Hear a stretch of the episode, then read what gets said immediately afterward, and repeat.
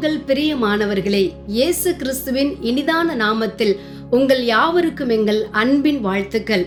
வார்த்தைக்கான நேரம் என்ற இந்த நிகழ்ச்சியின் மூலம் உங்களை சந்திப்பதில் நாங்கள் பெருமகிழ்ச்சி அடைகிறோம். நம்முடைய பாவங்கள் மன்னிக்கப்பட வேண்டும் என்றால் காணிக்கை கொடுத்தாலோ அல்லது விலங்குகளை பலி செலுத்தினாலோ அல்லது நம்முடைய பாவங்களை மற்ற மனிதர்களிடம் பகிர்ந்து கொண்டாலோ நம்முடைய பாவம் மன்னிக்கப்பட மாட்டாது என்றும் நம்முடைய பாவங்கள் மன்னிக்கப்படுவதற்காக பூமியிலே சிந்தப்பட்ட இரத்தம் நம் ஆண்டவராகிய இயேசு கிறிஸ்துவின் இரத்தம் மட்டுமே என்று கடந்த வாரம் நாம் அறிந்து கொண்டோம். அதே போலவே ஒரு புதிய காரியத்தை குறித்து இப்பொழுதும் நாம் ஆராய்ந்து அறிந்து கொள்வதற்கு முன்பதாக நம்முடைய தீர்க்கதரிசி வின்சன் செல்வகுமார் ஐயா அவர்கள் எழுதிய வேதாகம துணுக்கு செய்தி என்ற புத்தகத்திலிருந்து ஒரு காணொளி இதோ உங்களுக்காக.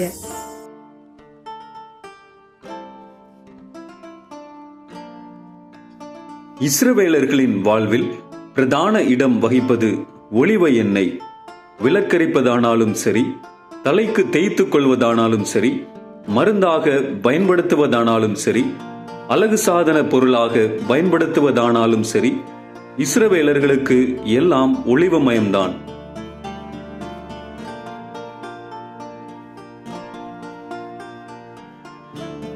ஒரு ஒளிவ மரத்திலிருந்து சுமார் எழுபது லிட்டர் எண்ணெய் எடுக்கக்கூடிய அளவிற்கு பழங்கள் கிடைக்குமானால் அந்த மரம் நல்ல விளைச்சலுள்ள மரம் என்று கருதப்படும்.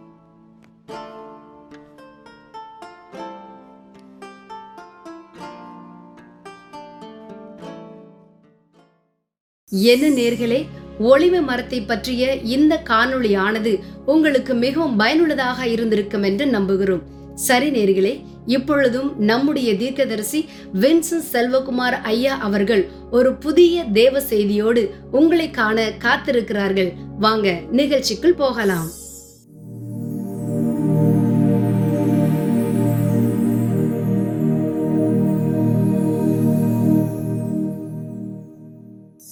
ஆண்டவராகிய இயேசு கிறிஸ்துவின் நாமத்தில் உங்கள் யாவருக்கும் என்னுடைய அன்பின் நல்வாழ்த்துக்கள்.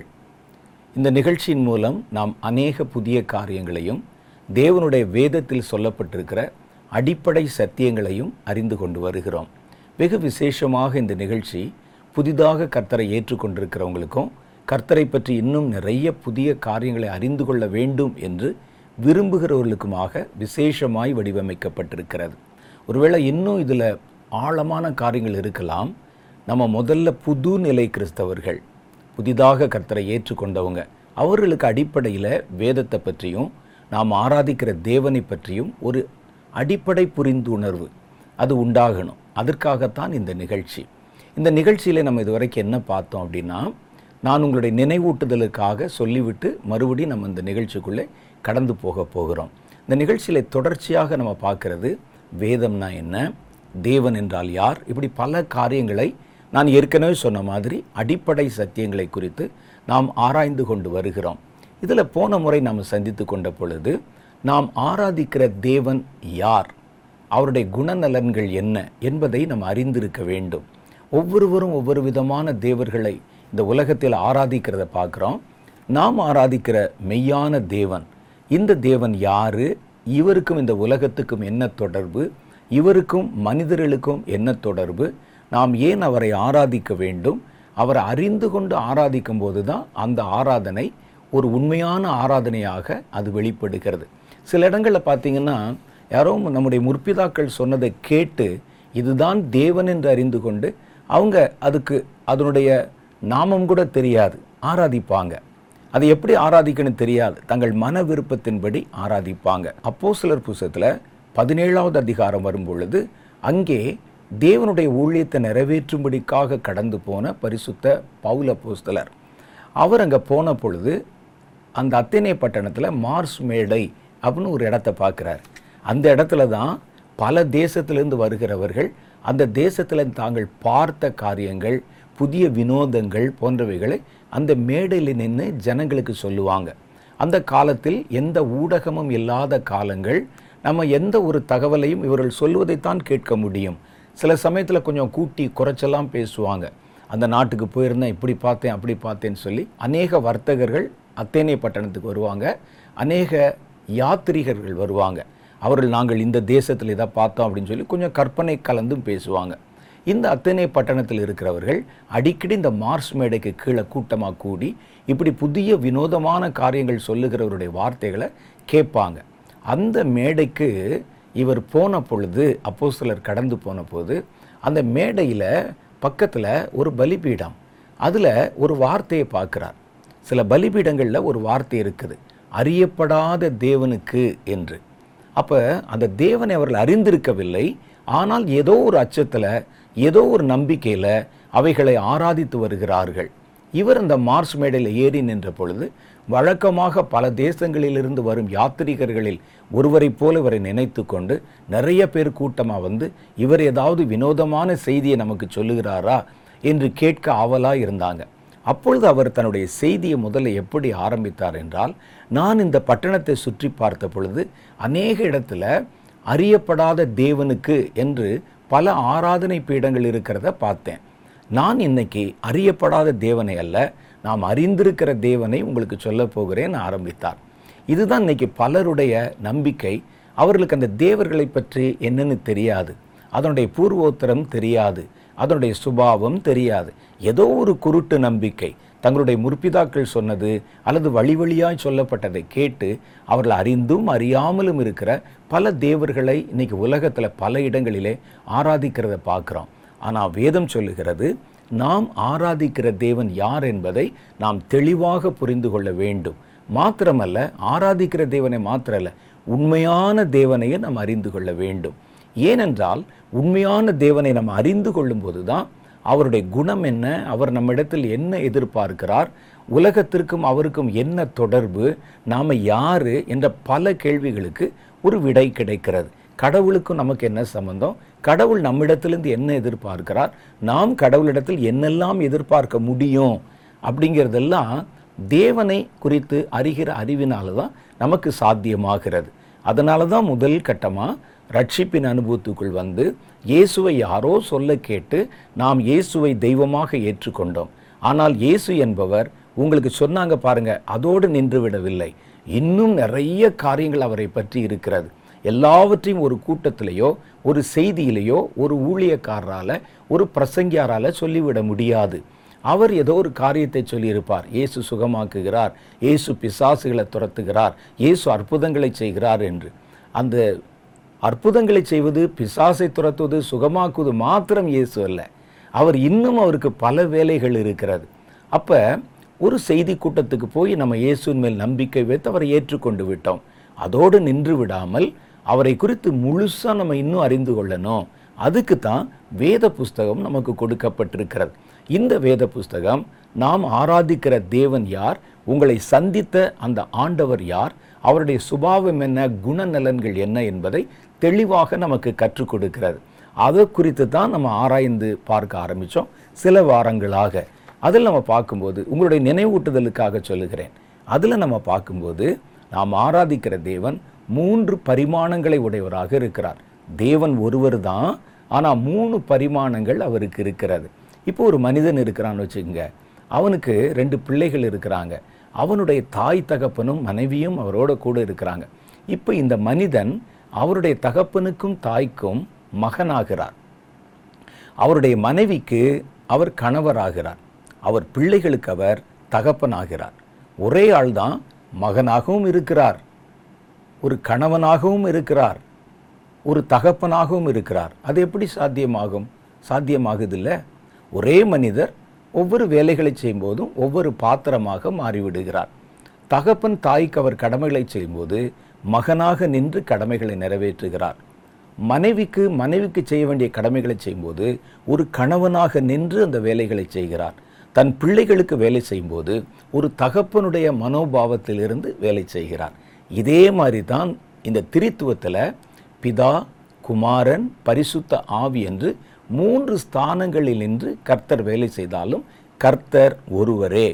அவருக்கு மூணு பாத்திரம் இருக்குது. மூணு விதமாக அவர் செயல்படுகிறார். இதைத்தான் பல சந்தர்ப்பங்களில் அவர் திரித்துவ தேவன் திரியேக தேவன். திரியேகம்னா ஒருவராய் இருந்து மூவராய் செயல்படுகிறவர் என்ற அர்த்தம். திரி அப்படின்னா மூணு ஏகம் என்றால் ஒன்று. அது பேர் தான் திரியேகம். அப்போ இந்த திரியேக தேவன் மூன்றாக கிரியை செய்கிறார். அதை நம்ம எப்படி பிரிச்சிருக்கிறாங்கன்னா பிதா குமாரன் பரிசுத்தாவி என்று அவர்கள் அங்கே பிரித்திருக்கிறார்கள். அப்போ இதில் ஒவ்வொரு ஆழ்த்துவத்தை குறித்தும் அவர் ஒரு பிதாவாக இருந்து என்னென்ன செய்வார் குமாரனாக இருந்து என்னென்ன செய்வார் பரிசுத்த ஆவியாக இருந்து என்னென்ன செய்கிறார் என்பதெல்லாம் பற்றி அறிந்தால்தான் ஒன்றான மெய்தேவனை நாம் முழுமையாக அறிந்து கொள்ள முடியும். சிலர் பார்த்தீங்கன்னா கிறிஸ்தவர்களுக்குள்ள இயேசுவை பற்றி மாத்திரம் தான் பார்ப்பாங்க. இன்னும் சிலர் பிதாவை பற்றி மாத்திரம் தான் பார்ப்பாங்க. இன்னும் சிலர் ரெண்டு பேரையும் விட்டுட்டு பரிசுத்தாவியானவரை மாத்திரம் தான் பார்ப்பாங்க ஆராதிப்பாங்க. இது மூன்றுமே தப்பு.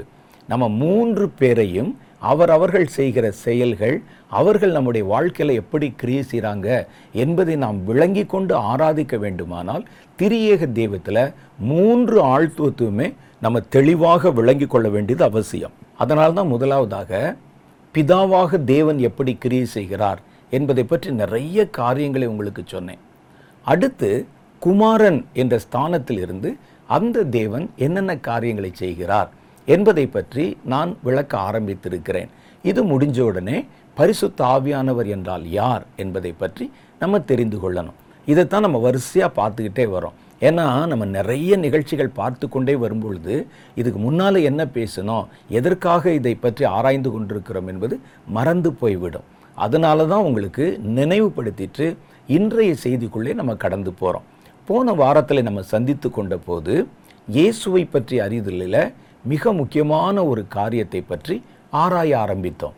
அது என்னன்னு கேட்டால் தேவன் இயேசு என்ற பேரில் மனிதனாக இந்த உலகத்துக்கு வந்தான் ஒரு கடவுள் உலகத்துக்கு வருவது பெருசு இல்லை. கடவுள் வரலாம். பழைய ஏற்பாட்டில் பார்த்தீங்கன்னா பல சந்தர்ப்பங்களில் கடவுள் இந்த உலகத்துக்கு வந்திருக்கிறார். அன்றைக்கு இஸ்ரவேல் ஜனங்கள் வழிநடந்த போது அவர்கள் வழிநடந்த நாற்பது வருஷமும் அக்னி ஸ்தம்பமாகவும் மேகஸ்தம்பமாகவும் கர்த்தர் அவர்களோட கூட நடந்தார் என்று வேதத்தில் எழுதியிருக்கிறது. எலியாவிடத்தில் பேசும்போது கர்த்தர் அவர் நடுவிலே கடந்து வந்தார். மோசையிடத்தில் பேசும்போது கர்த்தர் அங்கே இறங்கி வந்தார் கடந்து வந்தார். கடவுள் உலகத்துக்கு வருவது பெரிய விஷயம் அல்ல கடவுள் கடவுளாகவே வராமல் மனிதனாக வருகிறார் என்பதுதான் விசேஷம். நம்ம மாதிரியே பேசி நம்ம மாதிரியே வாழ்ந்து நம்மை போலவே ஜீவித்து முப்பத்தி மூன்றை வருஷம் நம்ம நடுவில் பாவம் ஒன்றை தவிர மற்ற எல்லாவற்றிலும் நம்மை போல நெருப்பில் கை வச்சா நமக்கு எப்படி சுடுமோ அதே மாதிரி அவருக்கு சுடும். நாம் எதை பார்த்து மனதுருகிறோமோ அவர் அதே மாதிரி மனதுருகுவார். நமக்கு என்னென்னலாம் உண்டாகுமோ ஒரு குளிர் நமக்கு அடித்தா அவரையும் அந்த குளிர் வந்து தொடும். இது மாதிரி மனிதன் மாதிரியே பாவம் ஒன்றை தவிர மற்ற எல்லாவற்றிலும் மனிதர்களைப் போல அவர் மாறி இந்த உலகத்துக்கு வந்தார். வந்தவர் முப்பத்தி மூன்று வருஷ காலம் நம் நடுவிலே மனிதன் போலவே வாழ்ந்தார். அவர் எந்த ஒரு பெரிய சக்தியும் தன்னுடைய வாழ்வாதாரத்துக்கு பயன்படுத்தி கொள்ளாமல் முழுக்க முழுக்க ஒரு சாதாரண மனிதன் எப்படி இருப்பானோ அதே போல இருந்தார். அது மாத்திரல்ல வானத்தையும் பூமி உண்டாக்கின கர்த்தர் அல்லவா? அவர் ராஜாதி ராஜா என்றல்லவா வேதம் சொல்லுகிறது. எனக்கு இந்தந்த அடிப்படை வசதிகள் இல்லாவிட்டால் நான் போய் அந்த பூமியில் எப்படி தங்குவது என்று அவர் நினைத்து ஒரு பெரிய ராஜ அரண்மனையிலேயோ ஒரு பிரபுவினுடைய வீட்டிலேயோ அவர் பிறக்காமல் இந்த உலகத்தில் இருக்கிற கடை கீழே இருக்கிற கீழ் லெவலில் இருக்கிற ஒரு மனிதன் எப்படி இருப்பானோ அது மாதிரி வாழ வேண்டும் என்று விரும்பி மிக வறிய ஒரு குடும்பத்தை எளிய ஒரு குடும்பத்தை அதே நேரம் பக்தி நிறைந்த ஒரு குடும்பத்தை தேர்வு செய்து அதிலே குழந்தையாக அவர் பிறந்தார். நம் நடுவிலே மனிதர்களைப் போலவே வளர்க்கப்பட்டார். ஒருவேளை வானத்திலிருந்து அவர் இறங்கி வரும் பொழுதே ஒரு முப்பது வயது உள்ள ஒரு வாலிபன் போல இருந்து வரவில்லை. ஏன் சொன்னால் அவர் இந்த உலகத்தில் ஒவ்வொரு விஷயத்தையும் தானே அனுபவபூர்வமாக பார்த்து உலகத்தை தான் விளங்கிக் கொள்ளவும் உலகம் தன்னை விளங்கிக் கொள்ளவும் கர்த்தர் இந்த உலகத்திலே மனிதனாக அவதரித்தார். அப்போ நமக்கு ஒரு கேள்வி வருகிறது. வானத்தை பூமியையும் படைத்த தேவன் வானம் என்றால் வானத்தில் இருக்கிற அண்ட சராசரங்கள் சூரியன் சந்திரன் நட்சத்திரன் எத்தனையோ கோள்கள் இவைகள் எல்லாம் இருக்க இவைகள் எல்லாவற்றுக்கு மேலே பிரம்மாண்டமாக அதிகாரம் செய்கிற கர்த்தர் அவர். சாதாரணமானவர் அல்ல. சமீபத்தில் பாருங்க நிலவை ஆராய்ச்சி பண்ணுவதற்காக இந்திய அரசாங்கம் ஒரு விண்கலத்தை அனுப்பியது.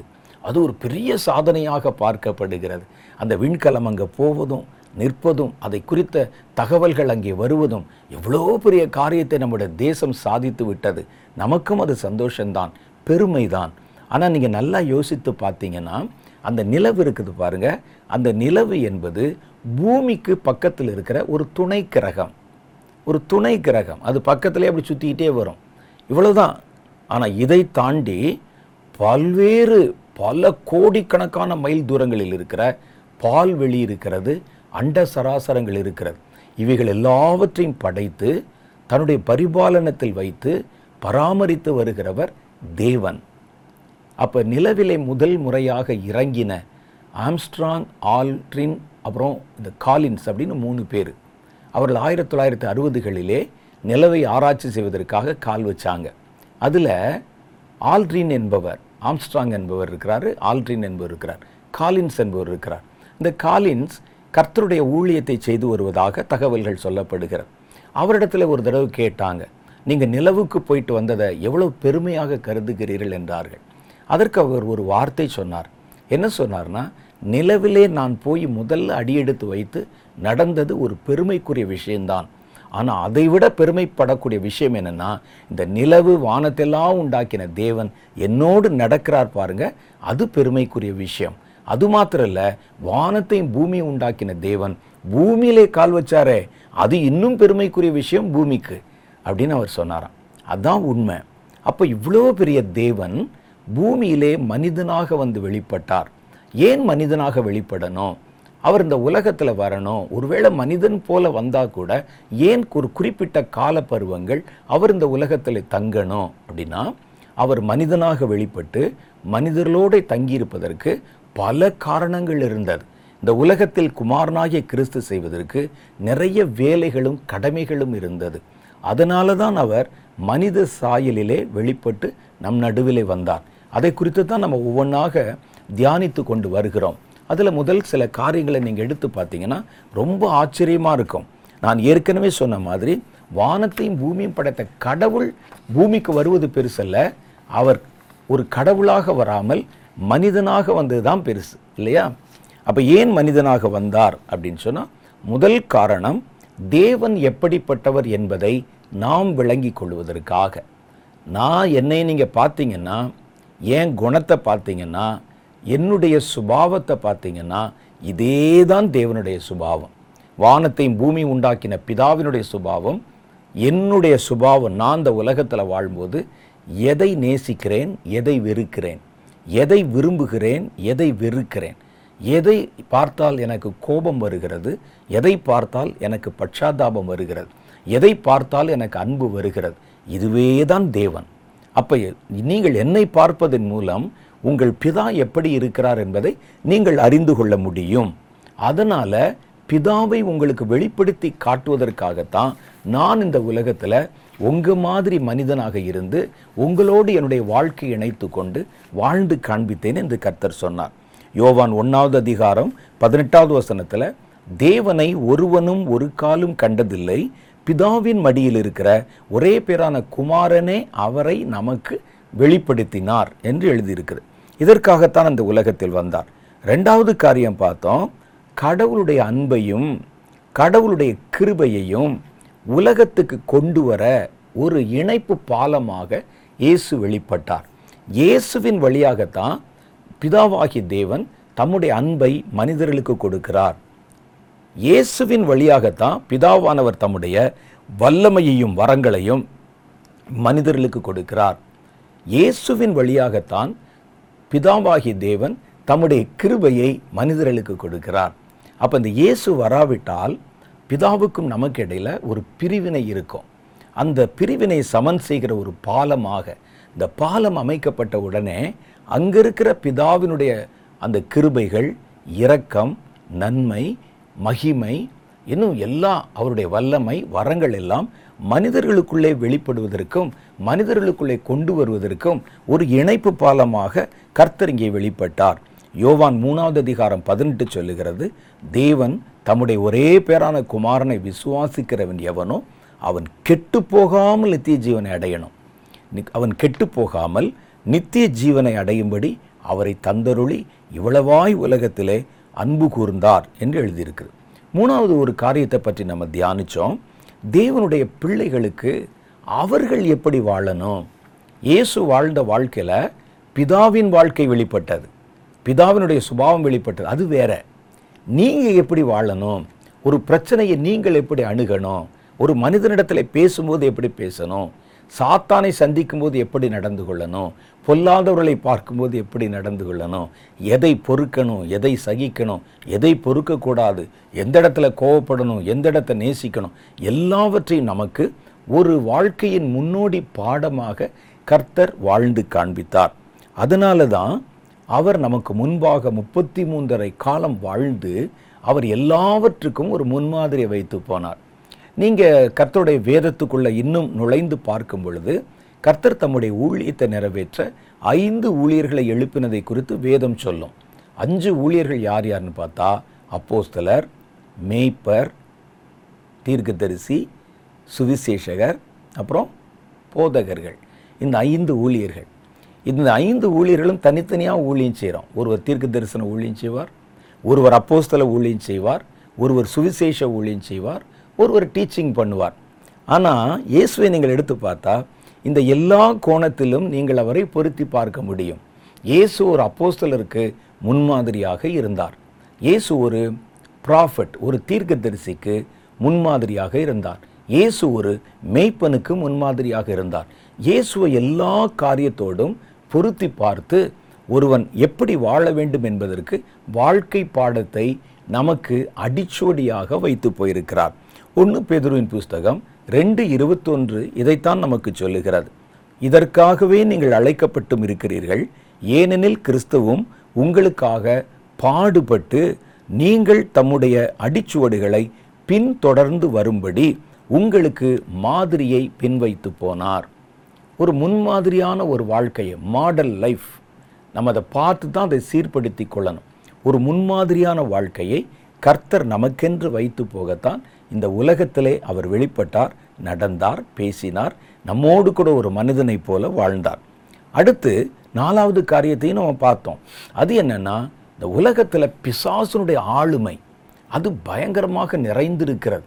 எங்கே போனாலும் அந்த கிரிகளுக்கு நடுவிலே ஒரு மனிதன் பரிசுத்தமாய் வாழ்வது கடினம் ஒரு மனிதன் உத்தமனாய் வாழ்வது கடினம் நல்லவர்களுக்கு இந்த உலகத்தில் இடமே இல்லையோ என்று சொல்லுகிற அளவிற்கு எல்லா இடத்திலும் பிசாசனுடைய கண்ணிகளும் பிசாசனுடைய பயங்கரங்களும் வைக்கப்பட்டிருக்கிறது. அவன் மனுஷ கொலைபாதகன் என்று கர்த்தருடைய வேதம் சொல்லுது.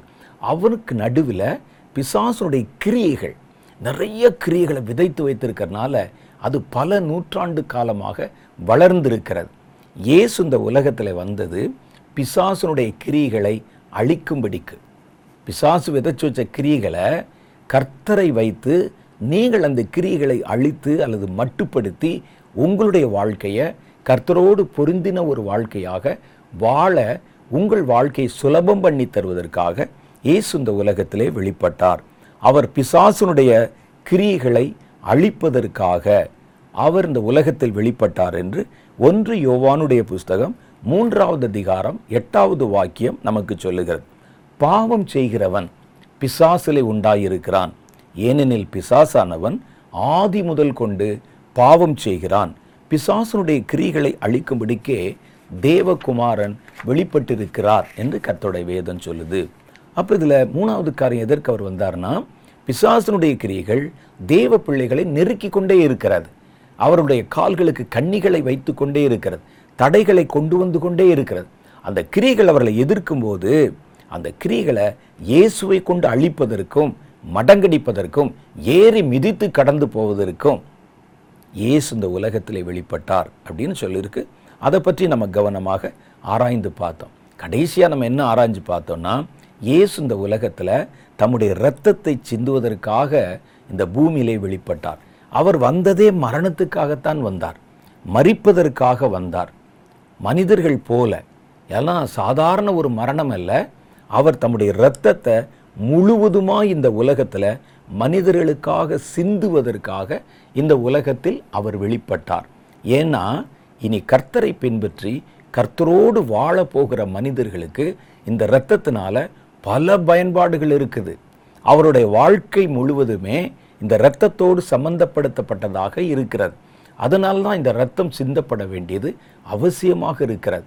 வானத்தையும் பூமி உண்டாக்கின தேவன் அவரை அவர் மேலே குற்றம் சுமத்தி அவரை வழக்கு போட்டு அவரை அரண்மனையில் கொண்டு வந்து நிறுத்தின போது அங்கே பொந்தியு பிலாத்து என்கிற ஒரு கவர்னர் இருந்தார். அவருக்கு முன்னால் கொண்டு போய் நிறுத்தினாங்க. நிறுத்தின போது அவன் சொன்னான் இந்த மனுஷனிடத்தில் நான் ஒரு குற்றத்தையும் காணவில்லை. நீ இப்பொழுது பிராது கொடுத்தால் உன்னை விடுதலை செய்ய எனக்கு அதிகாரம் உண்டு என்றார். அப்போ இயேசு சொன்னார் பரத்திலிருந்து கொடுக்கப்படாவிட்டால் ஒழிய ஒருவனுக்கும் எந்த அதிகாரம் கிடைக்க போகிறது இல்லை. நீ என்னை விடுதலை செய்வதற்கல்ல நான் இந்த வேலைக்காகவே இந்த உலகத்தில் வந்தேன். நான் மறிக்கணும் ஆனால் ஒரு இயற்கை மரணமாக இருக்கக்கூடாது. என் ரத்தம் முழுவதும் சொட்டு சொட்டாக சிந்தப்படணும். ஏன்னா இந்த ரத்தத்துக்கு ஒரு பெரிய வேலை இருக்கிறது இந்த உலகத்தில். இந்த உலகத்தின் முடிவு வரைக்கும் என்னை பின்பற்றுகிற மனிதர்களுக்கு இந்த இரத்தத்தினால நிறைய ஆசீர்வாதங்கள். அவர்கள் எனக்குள்ளே அவர்கள் ஸ்திரமாக வாழ்வதற்கு இந்த இரத்தத்திற்கு நிறைய வேலை வைக்கப்பட்டிருக்கிறது. அதனால் இந்த இரத்தத்தை சிந்தனும்னா அதற்காகத்தான் என் பிதா என்னை அனுப்பினார். என் பிதாவினுடைய சித்தத்தை நிறைவேற்றுவதுதான் என்னுடைய வேலை என்றார். ஒரு சமயம் தன்னுடைய சீடர்களை அழைத்து கர்த்தர் பேசும்போது கூட நான் இன்ன விதமாக மறிக்க வேண்டும். ஒரு தூக்கு மரத்தில் ஒரு சிலுவை மரத்தில் கல்வனை போல கைகளிலும் கால்களிலும் ஆணிகள் கடாவப்பட்டு இரத்தம் சிந்தி மறிக்கணும் என்பதை அவர் முன்கூட்டியே சொன்னார். அப்பொழுது அவருடைய சீஷர்களில் கூட சிலர் சொன்னாங்க அப்படிலாம் சொல்லாதீங்க அதெல்லாம் நடக்கக்கூடாது. பொதுவாக யாருமே அப்படி தான் சொல்லுவாங்க.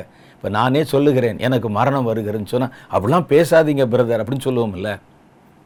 அது மாதிரி தான் இயேசு சொன்னபோது அவர்கள் வந்து சொன்னாங்க அப்படிலாம் சொல்லாதீங்க உமக்கு இது நேரிடுவதில்லை என்றார்கள். ஆனால் இயேசு சொன்னார் இல்லை இல்லை. நான் இதற்காகவே வந்தேன். நான் இந்த ஜனங்களுக்கு பாடுபட்டு சிலுவையை சுமந்து என் இரத்தத்தை முழுவதுமாக சிந்தி.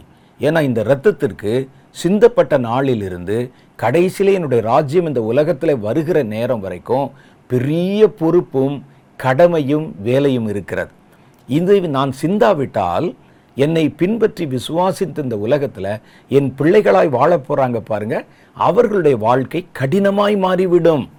அவருடைய வாழ்க்கையை சுலபமாக்குவதற்கும் அவர்களை விசுவாச வாழ்க்கையில் பத்திரமாய் வாழ வைப்பதற்கும் தேவன் விரும்புகிற பாவமற்ற ஒரு வாழ்க்கையில் வெற்றி கொண்ட ஒரு வாழ்க்கையில் வாழ வைப்பதற்கும் இந்த இரத்தம் அவசியம் என்பதை கர்த்தர் அறிந்திருந்தார் அதை அவர்களுக்கு போதித்தார். அப்போ இந்த ரத்தம் அங்கே சிந்தப்பட்டது. அந்த ரத்தம் சிந்தப்பட்டதுனால நமக்கு என்னென்ன நன்மைகள் கிடைக்கிறது என்பதை தான் நம்ம போன வாரத்திலையும் நம்ம கொஞ்சம் ஆராய ஆரம்பித்திருந்தோம். அப்போ இந்த ரத்தம் அதோடைய முக்கியத்துவம் என்ன? அந்த ரத்தம் மனிதருடைய பாவத்தை கழுவினது. பாவம் இருக்கும்போது மனிதர்கள் தேவனிடத்தில் பேச முடியாது. தேவன் மனிதரிடத்தில் பேச முடியாது. இப்படிப்பட்ட ஒரு சூழ்நிலையில் அந்த இடையில் இருக்கிற தடுப்பு சுவரை உடைப்பதற்கு இயேசு தம்முடைய இரத்தத்தை உலகத்திலே சிந்தினார். இது மாத்திரமா? அந்த இரத்தத்தினுடைய கடமை? இல்லை இல்லை. இந்த இரத்தத்தினுடைய வேலை இன்னும் நிறைய வேலைகள் இருக்கிறது. அதற்காகத்தான் இயேசு இந்த உலகத்திலே தம்முடைய இரத்தத்தை சிந்தினார். அதை குறித்து நம்ம இன்னும் நிறைய பேசணும். நான் அடுத்த நிகழ்ச்சியில் இயேசுவின் இரத்தத்தின் முக்கியத்துவத்தை பற்றியும் அந்த இரத்தத்தை சிந்துவதற்கு ஏன் அவ்வளவு தீவிரமாய் கர்த்தர் இந்த பூமியிலே இறங்கி கிரியை செய்தார் என்பதையும் ஏன் அந்த சிலுவை மரணத்தை வரவேற்று ஏற்றுக்கொண்டார் என்றும் முழு இரத்தத்தையும் இந்த பூமியிலே யாருக்காக சிந்தினார் என்பதையும் நாம் இன்னும் ஆழமாக ஆராய்ந்து பார்க்க போகிறோம். அடுத்த வாரம் நான் உங்களை சந்திக்கிற வரைக்கும் நீங்கள் கவனமாக காத்துருங்க. நான் சொல்லுகிற ஒவ்வொரு காரியங்களையும் வேதத்தோடு ஒப்பிட்டு பாருங்க. அடுத்த வாரம் நான் சந்திக்கும் போது வேறொரு புதிய தகவலோடும் புதிய செய்தியோடும் உங்களை நான் சந்திக்கிறேன். அதுவரை கர்த்தர் உங்களை ஆசீர்வதித்து காப்பாராக. ஆமை என்ன நேர்களே நாம் ஆராதிக்கிற நம் ஆண்டவராகிய இயேசு கிறிஸ்து பிசாசின் கிரியைகளை அழிப்பதற்காக வெளிப்பட்டார் என்றும் பிரிவினையை சமன் செய்யும் மத்தியஸ்தராக வெளிப்பட்டார் என்றும் நம்முடைய பிதாவாகிய தேவனுடைய அன்பையும் அவருடைய கிருபையும் நமக்கு கொடுப்பதற்காக வெளிப்பட்டார் என்றும் குறிப்பாக நம்முடைய பாவங்களை மன்னிப்பதற்காக வெளிப்பட்டார் என்றும் நாம் அறிந்து கொண்டோம். உண்மையாகவே இந்த நிகழ்ச்சியானது உங்களுக்கு மிகவும் பயனுள்ளதாக இருந்திருக்கும் என்று நம்புகிறோம். இந்த நிகழ்ச்சியை பற்றிய உங்களது கருத்துக்களை எங்களுக்கு தெரியப்படுத்த மறவாதீர். மேலும் இது போன்ற ஆழமான ஆவ ஆவிக்குரிய செய்திகளை பெற நம்முடைய மற்ற நிகழ்ச்சிகளான இன்றைய உலகம் பிப்ளிக்கல் இன்சைட் ஜெபிக்கலாம் வாங்க மற்றும் நம்முடைய புதிய நிகழ்ச்சியான பிரசங்க பீடம் போன்ற நிகழ்ச்சிகளை பாருங்கள். தேவ ஆசீர்வாதத்தை பெற்றுக்கொள்ளுங்கள். சரி நேர்களே நம்முடைய தீர்க்கதரிசி வென்சு செல்வகுமார் ஐயா அவர்களுடைய மற்றொரு முக்கிய தேவ செய்தியோடு உங்களை சந்திக்கும் வரை உங்களிடமிருந்து விடைபெறுவது உங்கள் அன்பு சகோதரி மிராக்லின்.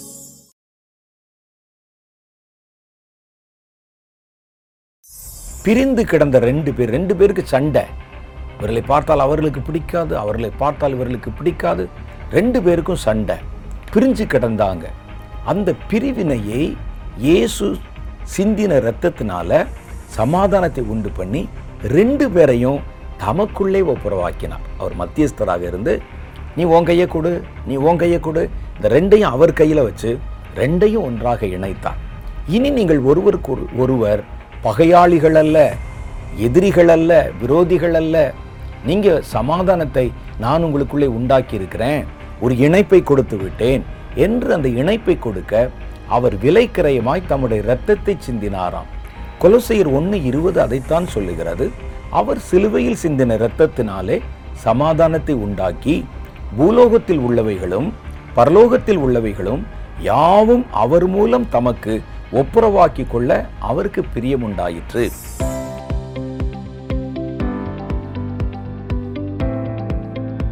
சகோதரர் வின்சென்ட் செலுக்குமார் அவர்களுடைய செய்திகளை தொடர்ந்து கேட்கவும் பார்க்கவும் சகோதரர் வின்சென்ட் செலுக்குமார் அவர்களின் யூடியூப் சேனலை சப்ஸ்கிரைப் செய்து கொண்டு பெல் ஐக்கானை கிளிக் செய்து கொள்ளுங்கள். வேதத்தின் காரியங்களை அறிந்து கொள்ளவும் கடைசி கால செய்திகளை பற்றி தெரிந்து கொள்ளவும். மற்றும் ஆவிக்குரிய வாழ்க்கையில் இன்னும் வளரவும் இந்த செய்திகள் உங்களுக்கு மிகவும் பிரயோஜனமாக இருக்கும். தொடர்ந்து இந்த யூடியூப் சேனலை பாருங்கள் மற்றவர்களுக்கும் தெரியப்படுத்துங்கள். கத்தர் உங்களை ஆசிர்வதிப்பாராக.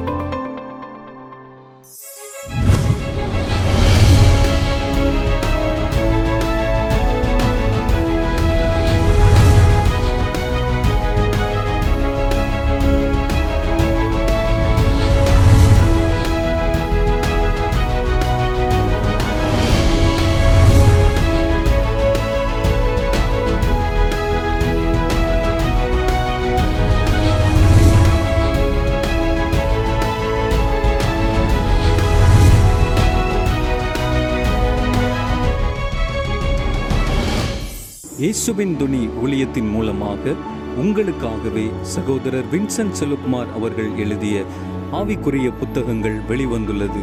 முடியாததை முடிய பண்ணும் கத்தர் மற்றும் உங்கள் துக்கம் சந்தோஷமாக மாறும். இந்த புத்தகங்களை W W W dot Vincent Selokumar books dot com என்ற இணையதளத்தின் வழியாகவும் அமேசான் மற்றும் ஃப்ளிப்கார்ட் வழியாகவும் நீங்கள் பெற்றுக்கொள்ளலாம். மேலும் விவரங்களுக்கு ஒன்பது ஏழு மூன்று ஒன்று ஏழு இரண்டு இரண்டு ஒன்பது ஏழு ஏழு என்ற எண்ணை தொடர்பு கொள்ளலாம்.